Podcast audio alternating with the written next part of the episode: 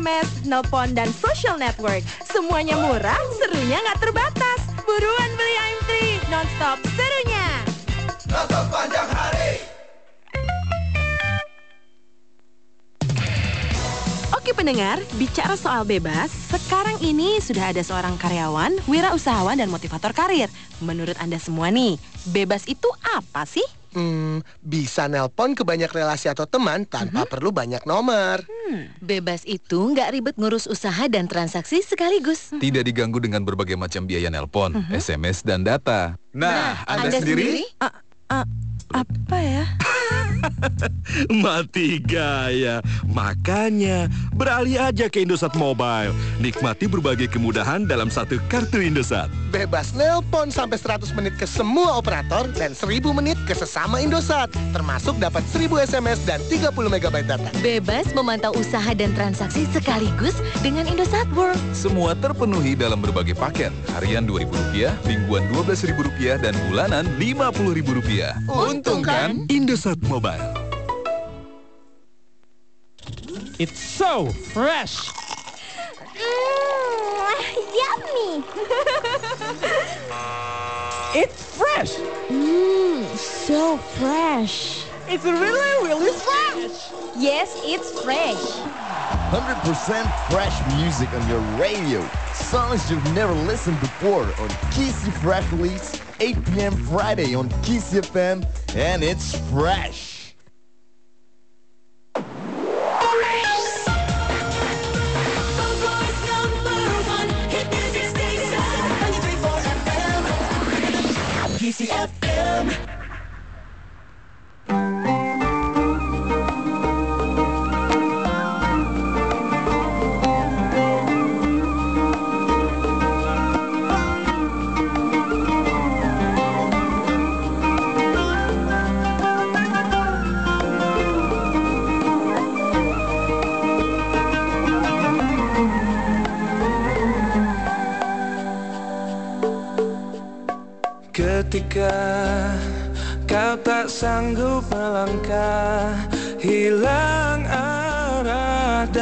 Kesendirian. Tiada mentari bagai malam yang kelam. Tiada tempat untuk berlabuh Bertahan terus berharap. Allah selalu di sisimu. Insya Allah Insya Allah Insya Allah Ada jalan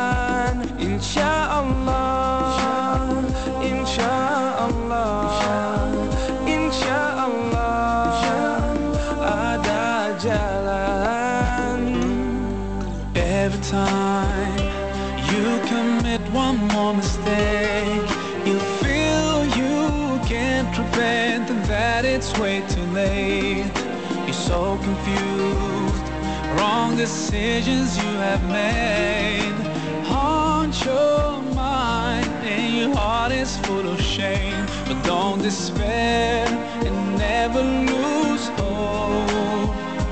Cause Allah is always by your side.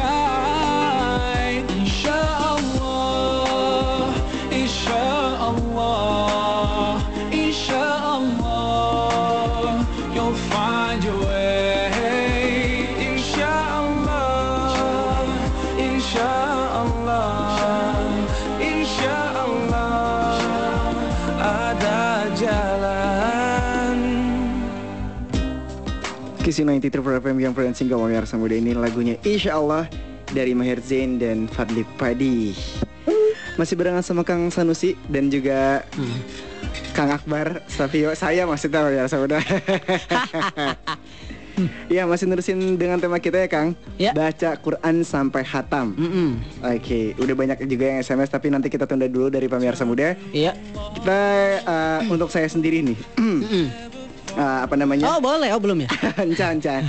Selain membaca Al-Quran Kang, saya pengen tahu nih Kang, ada nggak sih ibadah lain buat nambah-nambah pahala di bulan Ramadan? Selain baca Al-Quran ya? Iya. Banyak banget. Asal kitanya mau. Hmm, seperti misalkan kalau misalkan ada waktu senggang pagi, sholat duha. Sholat duha. Ah, sholat duha itu sholat minta rezeki loh. Wah, pahalanya juga luar biasa gitu. Biasa di luar soalnya saya. Terus udah gitu, selain baca Quran, biasanya di bulan Ramadan ini suka ada acara-acara sanlat. Ikuti sanlat. Insya Allah selain dapat pahala, juga dapat ilmu. Dapat ilmu Wah, luar biasa. Asal mau aja. Udah gitu malamnya nih, uh, kita ada biasanya nggak ada sholat, setelah sholat isya itu biasanya sholat sholat sunat badiah pulang. Iya. Sekarang ada sholat tarawih. Oh, gitu. Jangan sampai tarawihnya itu tarawih tarawih tarawih tarawih. Tarawih ya. Ngan barep poe doang. Heeh, Kadinar peserta kehormatan, pembukaan sama penutupan doang, tengahnya kosong. itu sebenarnya ada. Terus udah gitu kalau kalau sebelum sahur diusahakan aja sebelum sahur itu kan apa? Sebelum sahur bangun. Jangan langsung makan gitu. Sholat dulu atau Sholat malam dulu ya, Ah, Kang, ya? Sholat malam dulu bisa. Sebenarnya asal kita mau aja Oke. gitu. Dan saya nih Kang ya. Ah. Saya tuh kalau tiap tiap berapa saya lupa malam tapi saya suka ikut sholat tasbih itu kan. Ah, saya dulu tasbih. rajin ikut sholat Mm-mm. tasbih. Dulu ya? Iya dulu. Kunan yang nyebut kayaknya. ah ini terbuka juga. Untuk sholat tasbih itu sendiri Ah. itu Kang pahalanya gimana itu Kang untuk dari sholat tasbih? Kalau gini, yang namanya sholat tasbih itu sebenarnya sholat yang minimal dilakukan eh, seumur hidup sekali, itu minimal banget gitu. Karena sangat sangat pentingnya sholat tasbih. Kalau memang kalau memang mampu ya, dilakukan ya sehari sekali. Kalau nggak mampu seminggu sekali. Kalau nggak juga sebulan sekali. Kalau nggak juga minimal setahun sekali. Nah Berarti kalau kalau nggak cuma di bulan Ramadan aja Kang? Enggak, enggak cuma di bulan Ramadan aja. Di luar bulan Ramadan juga boleh. Eh, maksudnya bisa lah begitu dilakukan ya.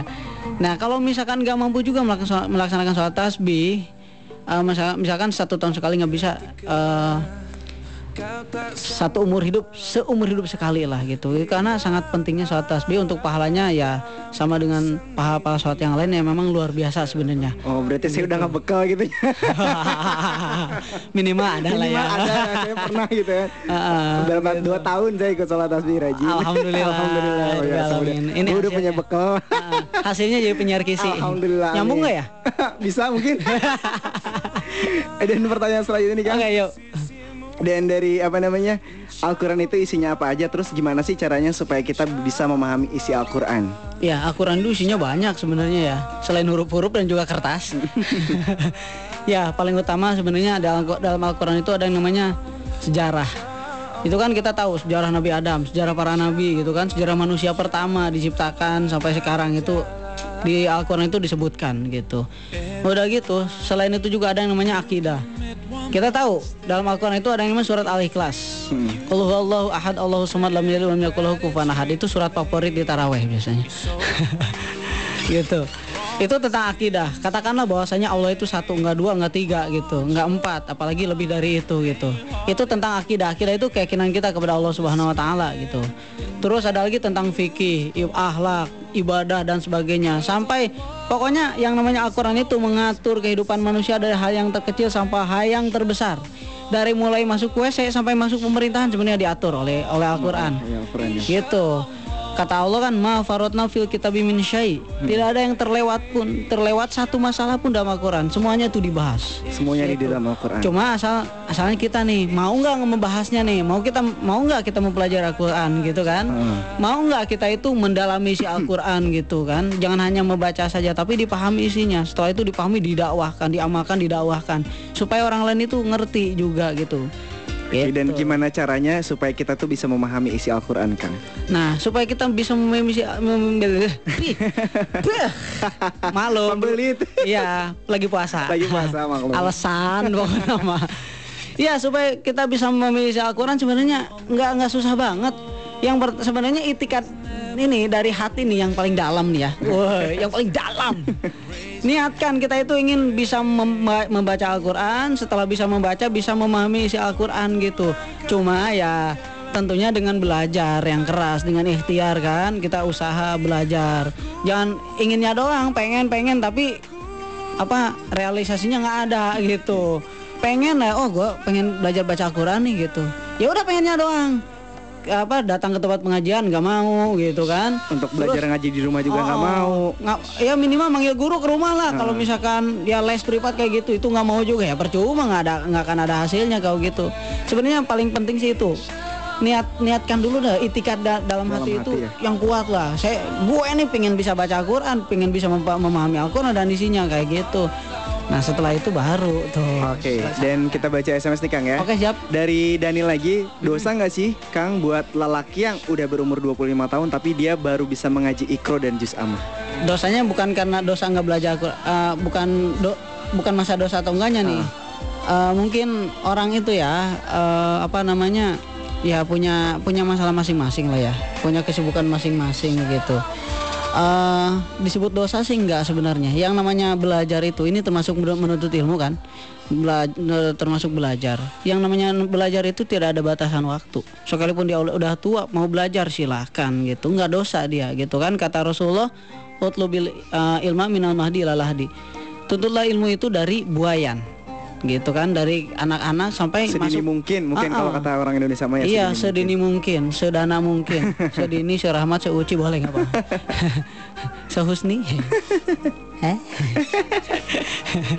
seakbar boleh Oke. Ya, boleh Eh, apa maksudnya kita lanjutin dulu Nah, lanjutin dulu. dari buayan sampai liang lahat berarti kalau kalau ada istilah seperti itu dari buayan sampai liang lahat berarti yang namanya menuntut ilmu itu tidak ada batasan gitu kan mau mau dia mulai dari umur 25 tahun mau dia mulai dari apa maksudnya 30 tahun tapi yang paling bagus maksudnya yang namanya orang itu supaya bisa lebih tahu itu ya bagusnya sih dari kecil begitu kan semuanya juga yang namanya belajar di waktu kecil itu kan seperti mengukir di atas batu ya. Ah, ah. Iya, seperti Ah, itu ah. lah, M- peribahasanya. mungkir di atas batu. Tapi kalau belajar sudah gede, seperti mungkir di Mungkin atas air, air. air di daun talas cuma Ah, gitu. air, air di daun talas ya? Dangdut. Iya gitu. Goyang begitu ya. Oke, itu ya Denny ya Ah. dari Kang Uci ini. Terus ada dari Irfan. Assalamualaikum Kang. Kalau membaca Al-Quran tanpa tajwid gimana hukumnya? Cina. Yang pertama gini, hukum mempelajari ilmu tajwid itu adalah fardu kifayah. Berarti eh, maksudnya kalau semua orang kalau semua orang nggak bisa tapi ada satu orang yang bisa berarti eh, semuanya itu nggak dosa gitu kan ya. Kita bertiga nih di sini, misalkan berempat sampai belakang tuh ya. Kita misalkan eh, tiga orang nggak bisa eh, ilmu tajwid eh, teorinya ya ilmunya, terus satu orang bisa berarti yang tiga itu gugur dosanya. Nah itu itu fardu kifayah gitu. Tapi menerapkan ilmu tajwidnya ketika kita membaca Al-Quran itu adalah fardu ain, wajib, individu begitu. Nah, bagaimana kalau misalkan membaca Al-Quran tanpa tajwid?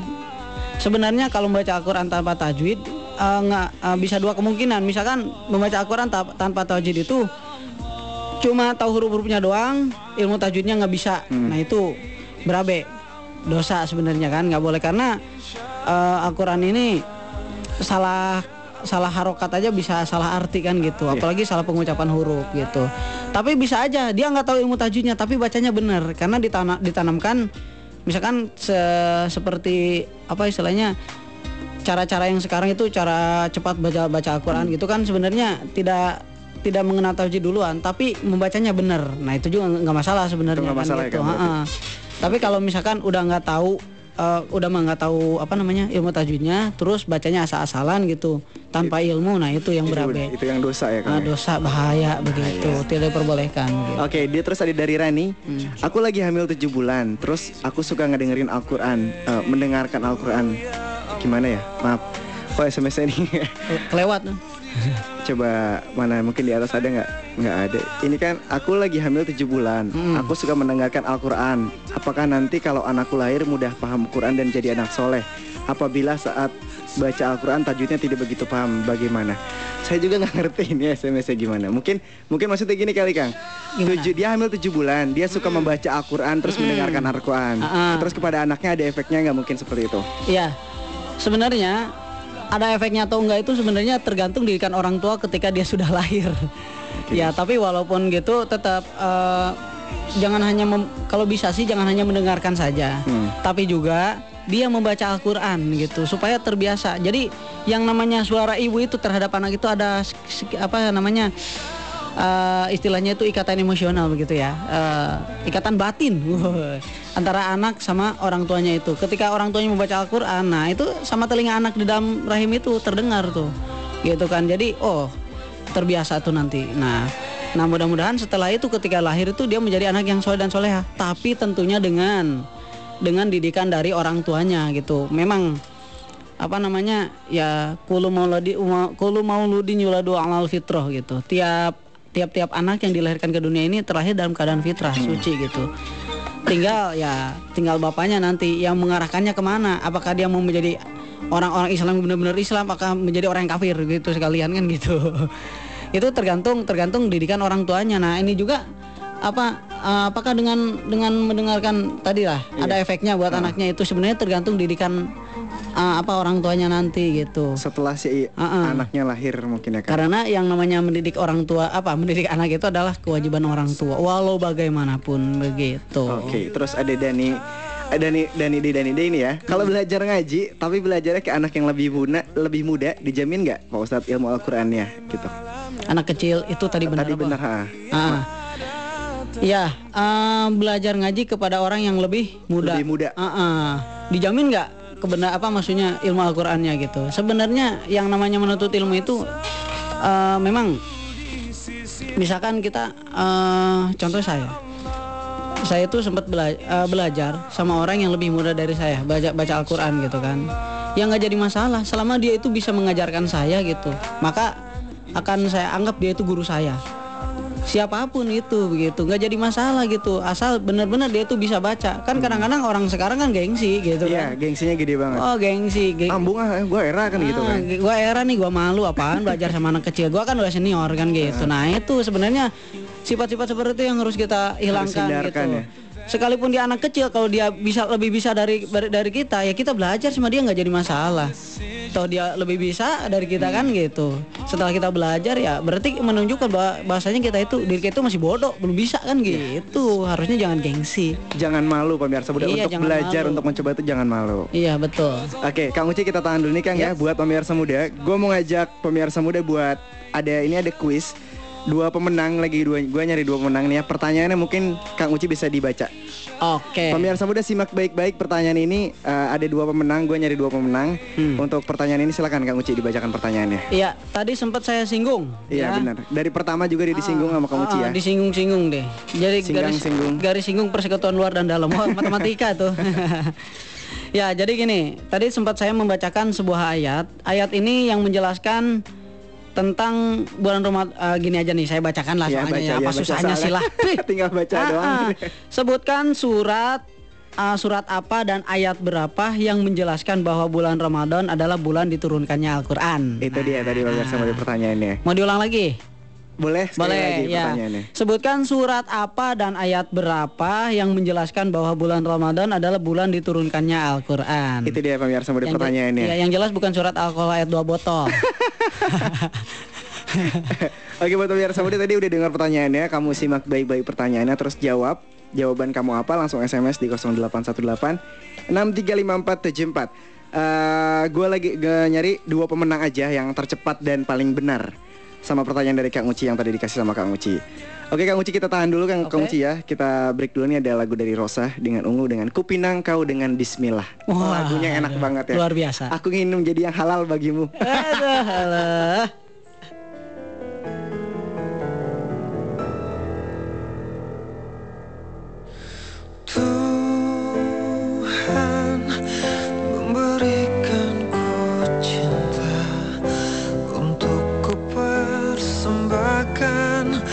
extrañaba.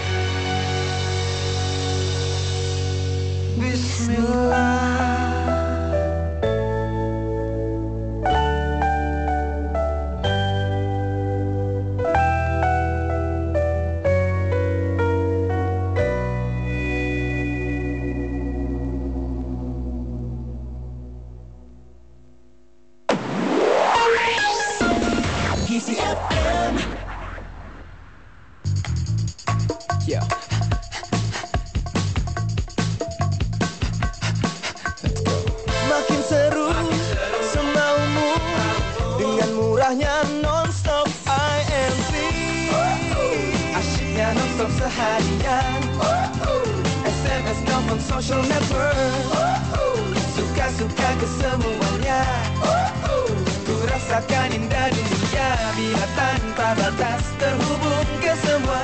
Nonstop I am free. Alangkah serunya. Nonstop panjang hari.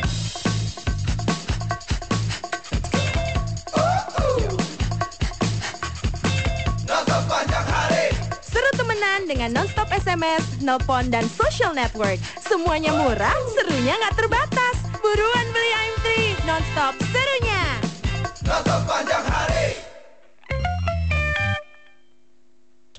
It's so fresh.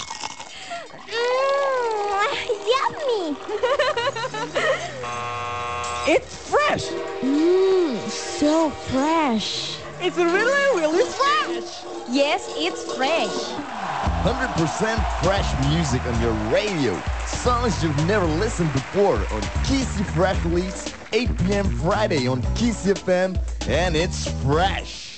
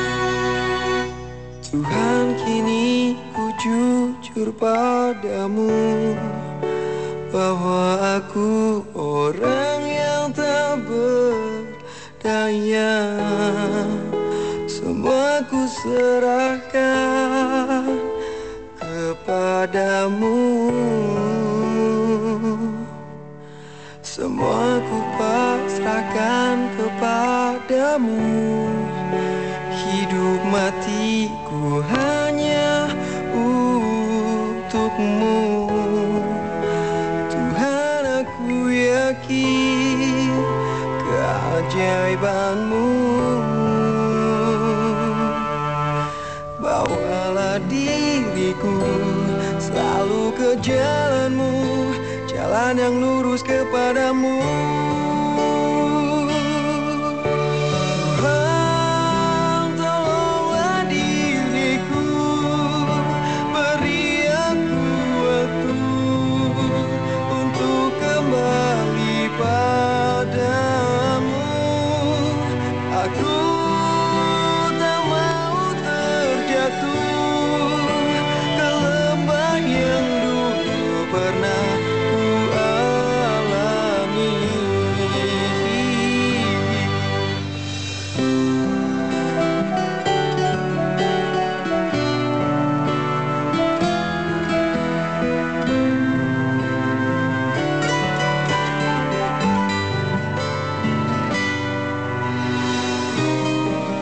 Kisi 93 FM Bogor yang friend single warrior semudah Vicky Irawan dengan ikhlas. Ya Kang. Yap. Masih berbincang-bincang tentang tema kita baca Quran sampai khatam. Oke, ini pemirsa muda tadi juga eh, Kang Uci udah ngasih pertanyaan buat untuk kuisnya. Sebutkan surat dan ayat berapa sih yang menjelaskan bahwa bulan Ramadan itu adalah bulan diturunkannya Al-Quran. Buat kamu yang pengen dapat hadiah terus tahu jawabannya apa langsung aja kirimin SMS kamu di 0818 635474. Oke, kita langsung nyambung lagi ke Kang Uci ya. Iya. Dari pertanyaan yang udah tadi nunggu ini Sri Sri di puncak, bagaimana sih ke- agar hati kita tergugah selalu untuk membaca Al-Quran? Apa boleh membaca Al-Quran lewat CD atau kaset? Terus apakah membaca dan mendengarkan Quran ini pahalanya sama? Iya. Biar hati kita tergugah buat baca Al-Quran. Gimana coba ayo? Ayo, Kang, jawab. Uh, mungkin kalau kalau saya untuk lebih biar lebih bisa memahami antara Ah. dunia dan Kan saya presenternya sekarang. kalau saya ya alhamdulillah ya Kang Kang Ah, Uci ya. ah. Untuk tergugah baca Al-Quran itu saya ingin selalu lebih bisa belajar karena kan saya juga diajarin sama adik saya jujur aja ya. Hmm. Ah, ah, ah, adik orang kan pesantren. Oh, gitu. Santri Ariakana mah Hah, disikut. Jadi kalau untuk saya sendiri alhamdulillah untuk baca Al-Quran tuh ya, ah, untuk setiap harinya mungkin nggak tiap hari tapi Ah, alhamdulillah ada ada gitu ya. beberapa ayat yang tadi Kang ah. Uci bilang itu. Jadi memang betul ya. Untuk biar hati kita tergugah untuk membaca Al-Quran itu sebenarnya lingkungan paling utama sebenarnya. Lingkungan. Kalau misalkan lingkungan kita ya lingkungan lingkungan dogem, dunia gembrong tuh. dunia gemblong. Ah, gembrong. ya susah gitu. Tapi maksudnya kita kita cobalah dekati lingkungan-lingkungan yang sedikit baik, yang baik gitu, yang sebenarnya lingkungan itu membaca Al-Quran. Insya Allah kita tergugah. Ya misalkan kalau misalkan ada kita nih, weh, ada kita. saya nggak punya adil, saya bungsu. Promosi setik. Ah, kalau misalkan ya, misalkan ada ada ada kita juga tuh, misalkan dia lebih bisa baca Quran gitu. Nah, masa sih kita nggak tergugah tuh? Adik orang hukul bisa gitu kan? Kalau bahasa Jermannya, Jerkutamania. masa sih ada-ada aja bisa ah, gue nggak bisa nih harus bisa. Nah gitu. Kan sebenarnya itu salah satu faktor berarti lingkungan. Ya sebenarnya eh, kalaupun mau biar hati kita lebih tergugah lagi cobalah eh, apa namanya ya bisa aja dengan dengerin tuh dengerin CD CD MP, MP apa MP3 itu tentang Al-Qur'an kan gitu ya. CD ya tentang Al-Qur'an terus eh, dengerin acara-acara yang berhubungan dengan Al-Qur'an misalkan eh, apa namanya eh, Tablik akbar tablik ya akbar. Terus ini. ada acara tadarusan. Kalau misalkan sekarang kan di, di masjid juga banyak tuh tadarus tadarusan gitu. Itu datangin gitu. Insya Allah nanti ya sedikit tergugah dan akan terbiasa juga membaca Al-Quran gitu. Terus gimana? Membaca Al-Quran lewat CD atau kaset? Emang bisa dibaca ya CD-nya ya? CD mungkin didengarkan Oh, mungkin didengarkan. sering gitu. Ya nggak jadi masalah. Mungkin tuh salah satu cara juga untuk apa supaya hati kita ter- tergugah sebenarnya. Tapi tetap aja maksudnya lebih abdolnya itu abdolnya itu kita membaca Al-Quran secara langsung gitu kan? Kita lihat huruf per huruf gitu kan kalimat per kalimat ayat per ayat gitu itu akan lebih nikmat sebenarnya dan akan lebih berpahala lagi sebenarnya lebih abdol begitu. Terus ah, membaca dan mendengarkan Al-Quran pahalanya sama atau enggak nih Kang Uci? Eh, tentu sebenarnya membaca lebih utama pahalanya lebih banyak gitu kan walaupun yang mendengarkannya aja itu dapat pahala begitu apalagi yang membacanya sebenarnya seperti itu gitu Eh, ya kalau misalkan kita hanya bisa mendengar insya Allah. Mendengarnya aja dapat pahala gitu. Tapi kenapa sih eh, kenapa kita nggak tingkatkan lagi aja gitu untuk bisa membacanya? Kan seperti itu gitu. Terus pertanyaan terakhir nih Kang, Ren Reni di Pondok Rumput, apakah hukumnya bagi orang yang tidak mengamalkan Al-Quran? cuma membaca aja tapi tidak mengamalkan. Sebenarnya banyak gitu. Di eh, ada minimal sih eh, apa ada tiga ayat yang menjelaskan hal itu gitu ya. Eh, berarti kan di sini orang tidak mau apa Al-Quran itu dijadikan sebagai pedoman hidup gitu kan. Hukumnya ya itu bisa jadi termasuk dia itu termasuk orang yang kafir fasik dan zolim. Begitu itu tiga gitu. Walaupun ya sebenarnya ini kate- tiga kategori ini emang, emang luar biasa nih. O- udah Allah cap seperti itu gitu. Orang yang apa namanya orang yang tidak mau berhukum gitu bertahkim dengan hukum Allah itu wah itu tiga tiga cap ini bukan cap jari tapi ya.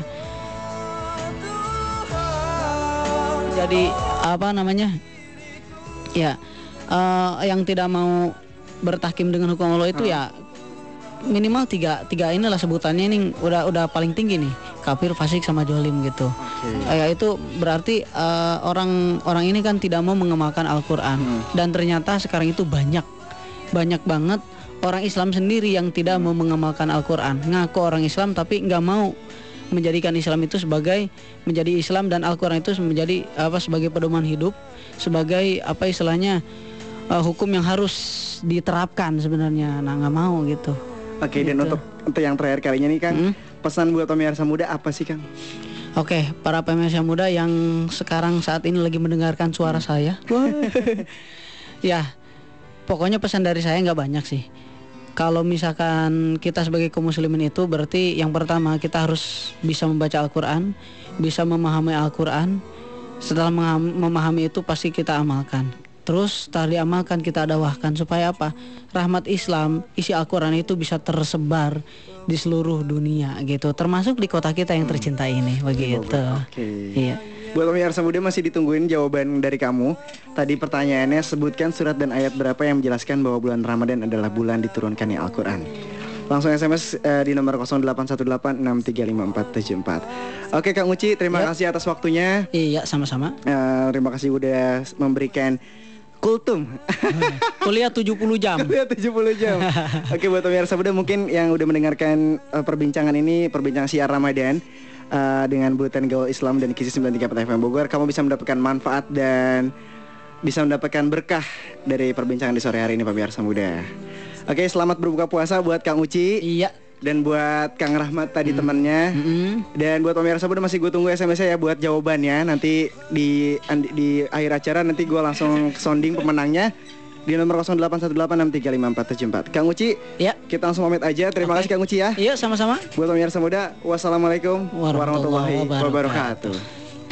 Pemirsa muda, baru aja kamu mendengarkan Syiar Ramadan bersama Indosat. Semoga bermanfaat di bulan Ramadan yang suci ini. Jadikan Ramadan tahun ini penuh senyum bersama Indosat.